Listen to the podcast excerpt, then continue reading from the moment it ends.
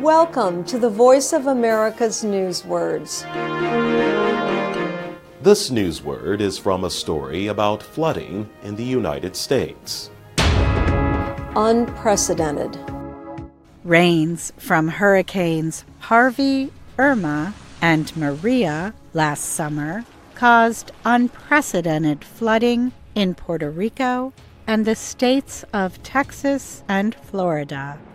Experts say the storms have caused the most flooding since records on flooding began.